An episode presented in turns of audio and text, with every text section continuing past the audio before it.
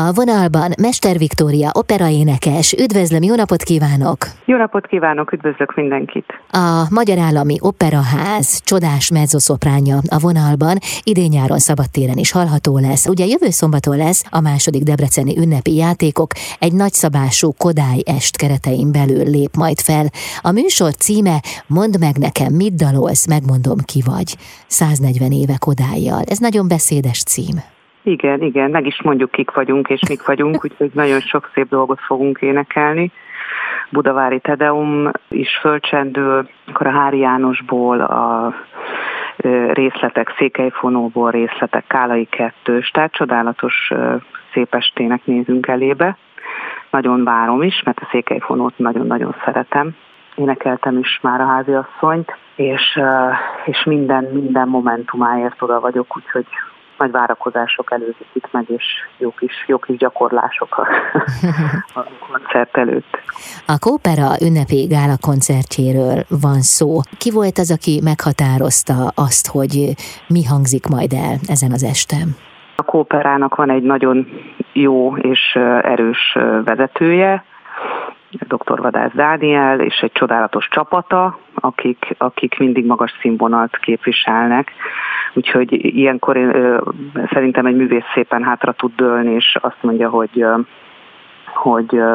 ha fölkérnek valamire, nyilván azért kérnek föl, mert tudják nagyon jól, hogy mi az, amit én szívesen énekelek, illetve hogy beleillek ebbe az egészbe. Tehát én megkaptam azt a listát, amit énekelnem kell, és teljesen egyetértettünk ebben, hogy minden rendben van, illetve hát Novák Péter nevét nem szeretném kihagyni, mert ő lesz ennek a szép estének a rendezője, és nyilván ők állították ezt így össze. Mi pedig megkaptuk a felkérést, és nem idegenkedtem tőle, hisz mindegyik a hangomra való, úgyhogy ez mindig az alkotóbrigád, illetve akik magát a koncertet összeállítják, az ő dolguk. Tehát nem volt vita, ebből nem vesztek össze. Azt nyilatkoztam, hogy ha már nem lesz hangom, akkor is operaénekes leszek. Ez nagyfokú elhivatottságot mutat. Igen, valóban így van, hogy főleg amikor ugye fiatalon nem gondolkodik az ember 20 évesen ezen, de nekem is ugye most volt születésnapom, de egyébként lehet tudni, hogy hány éves vagyok, tehát nem titkolom.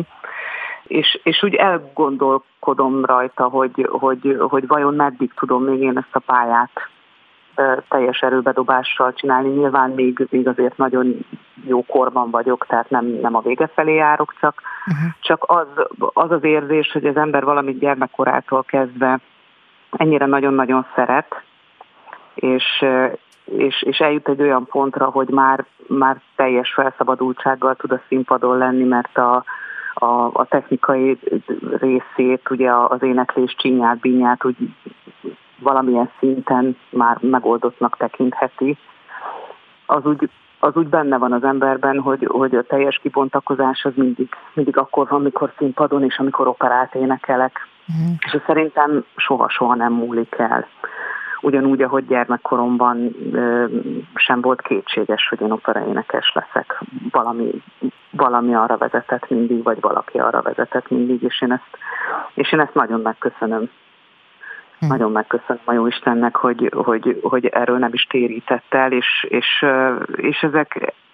ezek nagyon fontos dolgok, mert mindig kell, hogy az ember életében legyenek alapkövek. Tehát az, hogy a családja, az, hogy honnan jött, az, hogy mi az, ami az álma volt, és mik azok a biztos pontok. És nekem az operaéneklés az egy biztos pont. Ha dolgozom operistaként, ha nem. Tehát, hogy ezzel én szorosan összefüggök. És valami ilyesmit jelenthet.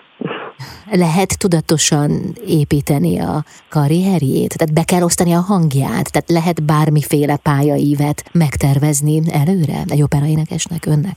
Soha nem tudjuk, hogy mi történhet velünk. Főleg ugye mióta ezek az őrületes vírusos helyzetek vannak, tehát az ember szerintem nagyon-nagyon erősen átértékeli az életét sok szempontból, és sok olyan magánéleti dolog is történhet, családon belüli dolgok, amiket nem tudunk kikerülni. Tehát, hogy bármikor beüthet a krach bárhol. Az, hogy az ember milyen ívet ír le egy pályán, ez is nagyon sok mindentől függ. Nagyon sok esetben szerencse, vagy bátorság, vagy éppen akkor voltam jó helyen, akkor... Nem tudom, ez is egy annyira nagyon-nagyon nehéz helyzet. Szerintem mindig azt a fajta egyensúlyt kell megtalálnunk, hogy tudjam, hogy én boldog vagyok, tehát hogy mennyire vagyok magasra törő, vagy mit jelent nekem az, hogy mi a cél.